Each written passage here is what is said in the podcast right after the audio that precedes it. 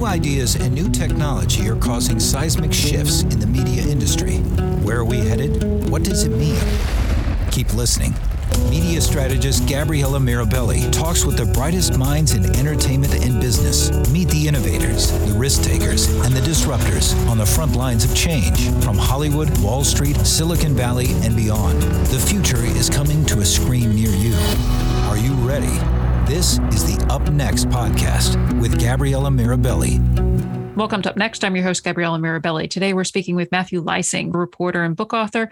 Matthew has been covering crypto since 2015. He wrote Out of the Ether, the definitive history of the Ethereum blockchain, and last year founded Decential to highlight the stories of the people creating the new blockchain fueled internet and financial system. Thank you so much for joining us today. It's great to be here, Gabriella. Thank you for having me. I feel like we're insanely lucky to have you here to dive into blockchain, Ethereum, NFTs, and what the heck is going on.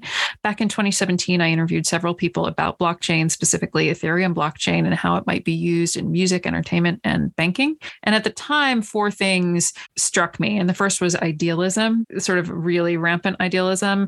And the second was that disintermediation of the potential applied to almost everything. The third was lack of regulation. And the fourth, thanks to that lack of regulation, was the potential for bad actors to really do bad things. So fast forward to today, and things have evolved. But I still think a lot of people don't really know what they're talking about when they talk of blockchain and cryptocurrency. 64% of millennials aged 20 to 38 are interested in investing in cryptocurrency. The number skews male, it goes up to 73% when we're just looking at men, but I'm not confident that they even really know what it is. So I want to do some idiot's guide explaining, and I will be the idiot in this scenario. so, first of all, blockchain, that's just a distributed ledger, right? Why is it so special? Well, it's special for one reason, and that's because it, for the first time in history, allowed for electronic payments or digital payments that couldn't be faked. So, Satoshi Nakamoto, the, the guy or people, we don't know who it is, who created Bitcoin, basically solved this issue of how do you know if this is a digital thing? It doesn't exist. It's ones and zeros. It's code. Mm-hmm. So how do how do I know that it's real, and how do I know that that it's actually something that has value? And so there there had been many attempts at that prior to Satoshi Nakamoto, and they had all failed. They could either just be gamed, they could be counterfeited. You just never really knew what was going on. And what Satoshi did was he understood that if you had a network of computers that kept track of every single Bitcoin transaction from the beginning, then you would know that this is actually real and it could be traced back to its origins. So that really unlocked this idea of digital payments and money on the internet, basically. So mm-hmm. the, the blockchain is the underpinning for for Bitcoin. It was the first thing, and it's it's vital to how it works. It's the engine that makes Bitcoin possible. So then you fast forward a little bit, and Vitalik Buterin came along, and he was a huge Bitcoin proponent, but he was frustrated with its limits because Bitcoin's really good at sending value from A to B, but that's about all you can do on it. Well, he, he, it, and that's, I mean, I guess if I can just do a little dog leg off of that, it seems like it's a use case proof. So why do people keep wanting to buy it? Well, so you now, for the first time again, have a global payment system that is outside the control of any government or corporation. So you can now send money peer to peer to anyone in the world and nobody can stop you. So that has value. Whether that value is at $10 for a Bitcoin, 10,000, 100,000, that's up to the market. And I, I don't know what its, what's its intrinsic worth is, okay. but this idea that you can now send money to people anywhere without a bank is valuable. And I think a lot of people have have realized that. It, it also is weaving its way into commerce and, and other things where, as you mentioned, like financial applications, it's a great way to do international payments because international payments is a, is a just a it's it's a mess. You know, it takes mm. day, weeks, days, weeks. There can be errors and stuff. And so if you're doing remittances or you're doing like correspondent banking, you know, a digital ledger is a much better solution. And that's just one of many applications that people are figuring out. Right. Why why is a blockchain linked to a particular cryptocurrency? Why are those two things? Why is it this is the Bitcoin blockchain or this is the Ethereum blockchain? Why are they different? Why why can't you they can't play on the same? Yeah. Or is that wrong? Uh, no, you're, you're right. They, they tend to need their own blockchain because it is a global network it's vast and there's a lot of transactions happening you know on a daily basis. So it's just like you said it's a ledger you know you really need to keep that ledger. And so i think that the least complicated way to do that is just like here's here's the bitcoin blockchain here's the ethereum blockchain and you just kind of keep them separate. There are now links between different blockchains called bridges. So you could do sort of like you can initiate a transaction on the on ethereum and then bridge it over to solana and do things like that. Mm. uh, that is starting to happen but there have been a lot of hacks and these bridges are kind of inherently a weak link. So i think there's a lot more work that needs to be done on that. But the short answer is just you know you really need to keep that ledger sound and to make it the least complicated you just want to kind of like be this is okay this is just for bitcoin this is just for ethereum. Right. Well one of the things you just mentioned hacks. One of the things back in those interviews i did in 2017 was it's not hackable. This is it's not hackable. But it is hackable right? I mean it's hackable. I think there's different. There's a different. There might be a different thing there. You you can't. Nobody has ever hacked the Bitcoin blockchain in terms of like revol- reversing its history. That's incredibly okay. incredibly difficult to do because the computing power you need is is massive. And so once a ledger is in the the blockchain record, it's pretty much there forever. Okay. Now, if you take Ethereum is a different type of blockchain where it has applications that are, are running on top of the blockchain and those are hackable because those are just code you know? So they might hold hundreds of millions of dollars in cryptocurrencies or nfts or what have you and a hacker can find an exploit and basically hack into that smart contract and steal what's what's being held there. That doesn't mean that the ethereum blockchain underneath it is being hacked. It's the application that lives on top of it Okay, that's an interesting, important, interesting and important fact there. Why does it create? Why does it take so much energy to create these things? You under you hear about, you know, if you're concerned about environmentalism, you don't want to. It costs so much money and to generate all the electricity to do these things. Why money was once part of gold, but then it's a, just an idea. It's not actually gold. It's linked to other factors. How how come? Why the energy? What what is going on there? Yeah this is a good question and, and i think something that not many people quite understand so i'll just try to lay it out there as, as simply as i can. Let's use block the bitcoin because it's it's a proof of work blockchain. That is what the system is using to secure the network and make sure that transactions are valid. So what's proof of work? It's a system where you have a hashing function. So there's a hash program inside the Bitcoin blockchain, and you the computers that are part of that network they they input a, a, string of random characters into the hash function, and then there's an output which is a different string of random characters. So what why is that important? It's when you're trying to be the computer that verifies the latest batch of transactions, the latest block, you want to do it first and because you'll get rewarded with free Bitcoin. So what you're doing to to try to prove those transactions are valid is your computer first checks that checks the history that I mentioned to make sure that this all this is all going back and it's all legit. If there are transactions in there that aren't legit, they get kicked out. So then to verify it, what you need to do is this proof of work function. So you your computer just has to input hashes over and over again to get a desired outcome hash that leads with a certain number of zeros. I can't remember if it's 16 or 32, but it's a lot of zeros. So the only way to get that is trial and error. And mm. so the computer has to just go over and over and over and do millions of trans like millions of tries to get this output hash that has a number of leading zeros. So imagine there's thousands of these computers all over the world doing this 24 7 and one of them is going to get the correct hash output first. They'll then broadcast the hash input to the rest of the network. Everyone can check it very easily because once you have the, the right hash input you can just check it. It's very hard to get that input but once you have it, it's easy for everyone else to say, yeah, you got it. You get the free Bitcoin. So you can now kind of get a sense of the scale. Million, I don't know how many computers there are in the network, but you know, they're all doing this 24 seven. And so that amount of electricity to, to fuel that computing power is why Bitcoin and proof of work gets a, a bad rap in the, you know, the ESG they, community. Do they all do that? Do all is that part of the system that is in, in, order to keep it secure and global and networked are they all doing this sort of brute force calculation all the time, or it, does Ethereum do something different so it doesn't use up so much energy? The answer is no. So there, there's a different type of blockchain security protocol called proof of stake, and Ethereum just switched over to that in September. Before that, it was a proof of work chain, but now it's a proof of stake chain. Mm-hmm. And the difference there is people that want to validate transactions on Ethereum have to they basically stake 32 ETH into the network. And so I think that, you know, right now Ethereum's around at 1200 bucks. So mm-hmm. that's, that's a little, that's about 40,000 or so, let's say.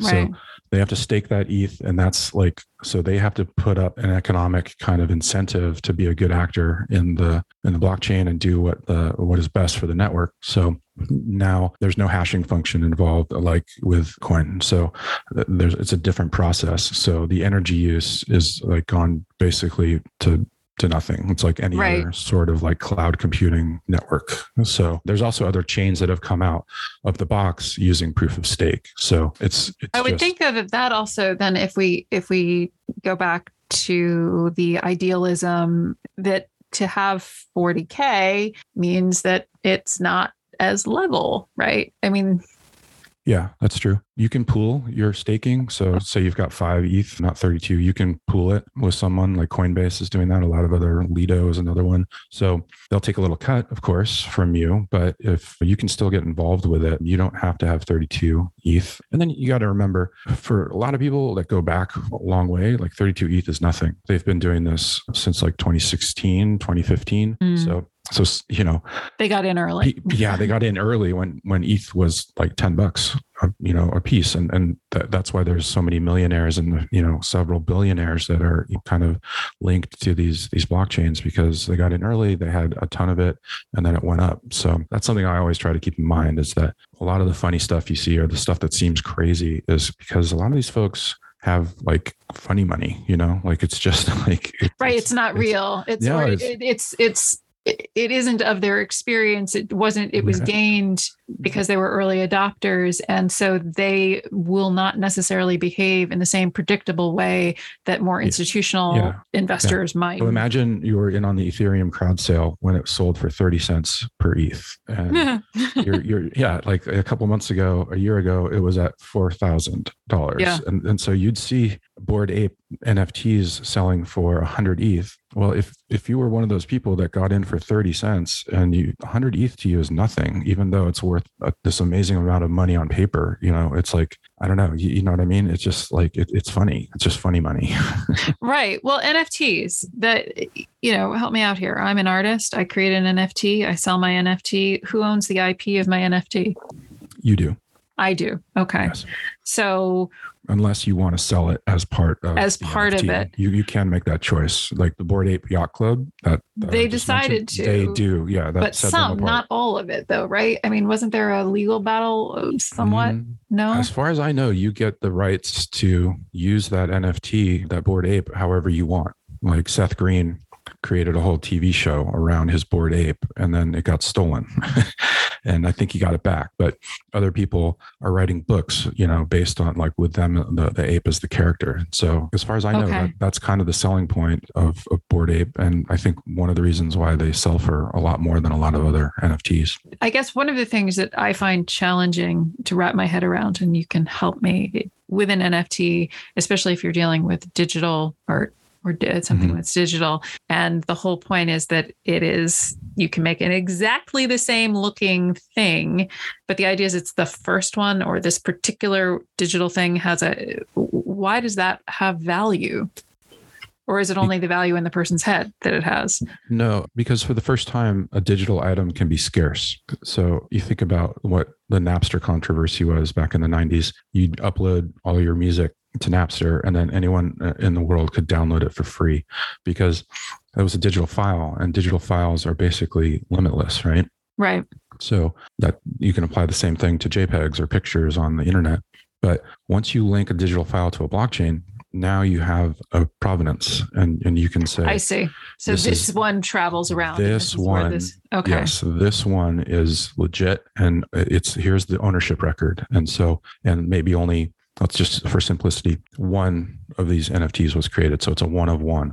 Hmm. So now you know, and you can prove that no, this isn't just something I copy pasted. This is, I bought this from the artist and it's the only one, you know, the only digital representation of it. And I can prove it by this blockchain transaction. So now for the first time, a digital file can be scarce. That means it can be collected, and that means people are going to want to pay for it. You know, I, I don't know how much, but it's Right. uh, so. So that to me is is the breakthrough that NFTs created, and I, I think it's a big deal. And I think a lot of people kind of laugh it off, but I do find it pretty interesting that digital scarcity ha- has been so hard to achieve. Well, almost the point, it was almost as if the point of digital was that it removed scarcity and then it's reintroducing scarcity into it's it's limiting it and this is very linked to another question i had which is around web 3.0 and real estate and the idea of scarcity there because that for me was confusing why are people talking about the scarcity and land grabs of web 3.0 places when i'm like but isn't the whole point that you can keep creating it, that it is this endless potential of space. So, how does that work? Yeah. So kind of similarly, like I'll use Decentraland. That's the one I'm most familiar with. It's a digital or it's a metaverse. You you have an avatar and you can buy a plot of land there. There's something called Crypto Valley. There's a whole section of it that's like Las Vegas kind of gambling and there's amusement parks and stuff like that. But there's only so much of it.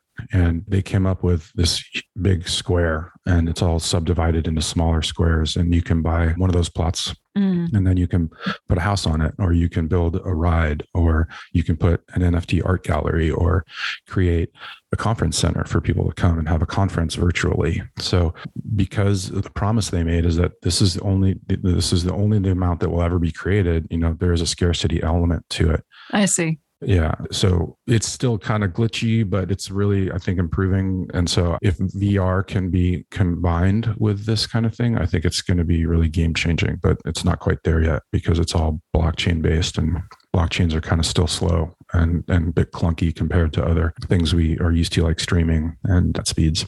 Does it have to be blockchain based? Is that how you keep the promise of it Yeah. being a certain size? Okay, so it's that's the that's and how you you, don't to, lie yeah. essentially about that. Correct. And you have to use a cryptocurrency to buy things. You know, that's sort of like it's the embedded value in that system. And so when you want to buy a plot of land, you have to use the cryptocurrency that's native to it. When I buy see. a house, same thing. And it's all, and yeah, it's, you have to have a wallet and you're, you're doing transactions like you're, you know, in any other blockchain kind of environment. So yeah, that, that's the important part. And then it all, it also kind of just proves that you know actually this is my plot of land i can show you the the blockchain transaction where i purchased it So okay, so here's a question. Eventually, though, isn't you know these are these are walled. Decentraland is a walled thing because they said it will be walled. It will be limited. Wasn't though the idea is that Web 3.0, the metaverse would be you could slide from one to the next. And so if we're thinking ahead, and let's say I'm a brand, we talked about, or we didn't talk, but people have talked about brands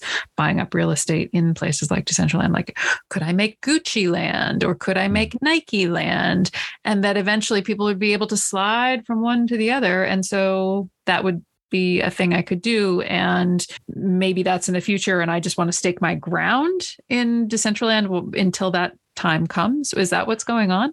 well i think those brands you mentioned like gucci and chanel and some others have already established plots in decentraland where you can go in and, and browse and shop or whatever so and i think that's the way it's going to go because pretty hardcore to the ethos of, of web3 and, and the folks who are making it is that it shouldn't be a nike land you know or shouldn't be there should not be a central actor that centralized force that can kind of dictate the terms it should be all open But if it's like- all open, Decentraland, by virtue of making it limited, isn't all open.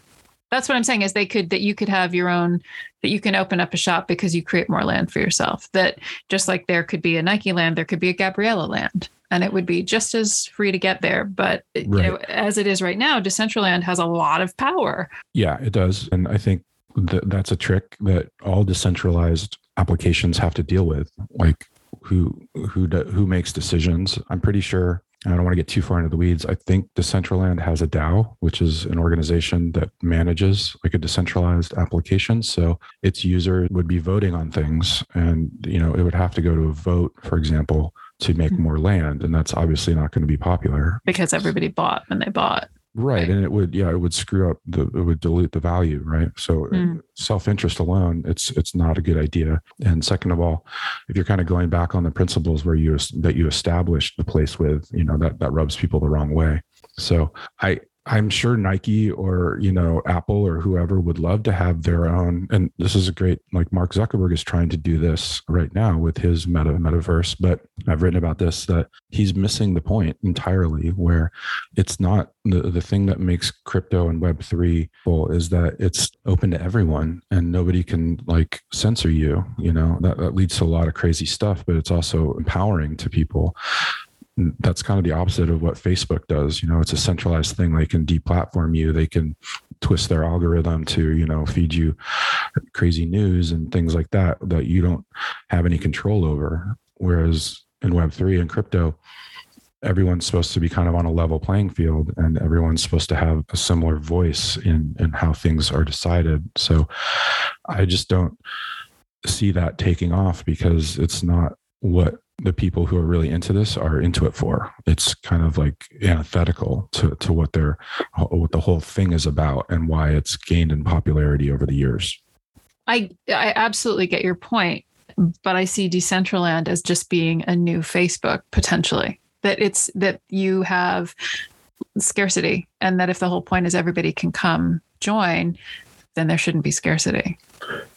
No, I mean, you, you, I wouldn't say it's walled either. Like anyone can go walk around in it. You don't have to do anything. All you have to have is a wallet that connects to the to the application. And so you Mhm. can go to a party there, you can go walk around, you can look at NFTs. As long, all you have to have is a computer, you know, an internet connection. So I don't feel like I mean I, I see your point and I, I can, you know, I think people are wary of that. And just like in any human endeavor, you have to kind of there have to be trade-offs. Not nothing just springs out of the ether you know fully decentralized and and perfect well, right, right. so it has to be a process and and i think and then you know people can vote with their feet as well. If if decentraland for whatever reason starts doing things that people don't like there are competitors you know? So i think that's like the market dynamic just like we have in any other kind of traditional market Do you think that you'll have a situation though similar to let's just use the meta, you know, Facebook, Instagram, where you get a certain scale, and so people all are there because everybody else is there, and that that then becomes a strange sort of limiter, or will there be so much fluidity that actually, eventually, it will be fluid, and you can go wherever? You can you can go from one to the other of these, you know, wall Yeah, I- I remember when, you know, Zuckerberg was talking about the first one was called um forgetting the name. It's had several names over the, the but anyway, yeah, the, the the the thing about it was what does Facebook have? Like more than a billion daily active users around the Mm. world? And I mean that really got the attention of governments because all of a sudden he was talking about creating a cryptocurrency that would right. then- be used amongst these people, right? Out of the control of any government. And and they reined that in pretty quick. And on the other hand, I think I do think we will get to a point where you can interoperate between these different worlds and different blockchains. I think that's just going to happen, but we're not there yet. You know, Mhm. I've always thought in the distant future, there's going to be a bunch of different chains that are all working well. And maybe one does something really well and the other does something else really well. And you just kind of, slide migrate. from one chain yeah, to the other, yeah. depending on, you know, this is the royalty chain, this is the health record Yes. chain. Yeah. Uh, at the top, I shared the stat about millennials' interest in investing. Do you think that people should treat their crypto investing as they would any other type of investing, or are there are nuances that make it different? well, if by any other investing you mean like doing your own research and, you know, vetting projects and understanding what you're buying, then yeah, I think that's just common sense at this point. I still think it's a safe bet to, you know, when people ask me, I say just start with Bitcoin and Ethereum, get comfortable with it, use use it as Vegas money, you know, money you could lose, uh, Mhm. just to get familiar with it and see if you like it. And then if you are comfortable, you know, there's a lot of other options out there, but there are a lot of scams. And if something is too good to be true, it is, and you're going to lose your money. So, you know, it's not, it's not like some new thing has been invented here. If they're promising you 20% interest and you can only get 1% at the bank, that's on be, shaky. be suspicious. That, yeah. Yeah. Be, be suspicious. suspicious. That's on shaky foundations. So, and we've seen a lot of people lose money that way. So, but I, I think if you yeah I, I i like to kind of try to encourage patience and just like buy some stuff hold it you know don't don't try to trade it around like i don't try to beat the market just just buy some things and see what happens in a couple of years you know mm. and and i think you know i'm, I'm not here to give financial advice but i no, do right. I, I do think it is definitely something worth investing in and having a little part of your portfolio be in in some digital assets if i'm an investor and i need to understand how things fluctuate what are the things that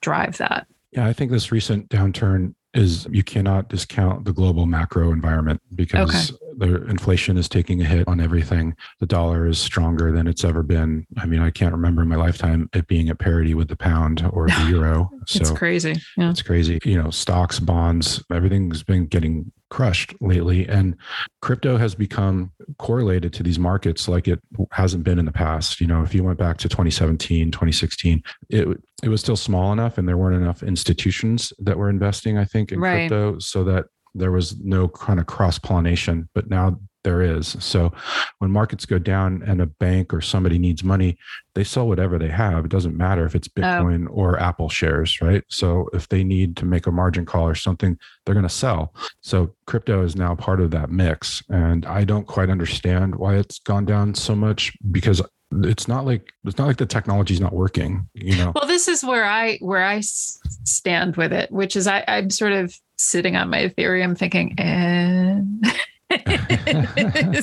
something. You wrote the definitive book on Ethereum, and people who have enjoyed our conversation should really check it out. The podcast webpage will have a link to purchase there. And thank you so much for sharing your time, insights, and expertise. I really appreciate it. Yeah, Gabriella, thank you. It was a pleasure talking to you. We reached the end of another episode of Up Next. I'd like to close by thanking my production team at Up Next, my friend Rob Naughton, the voice artist who recorded our open, and of course, all of you, the members of our audience. Thank you. I'll be talking to you again next time right here on Up Next.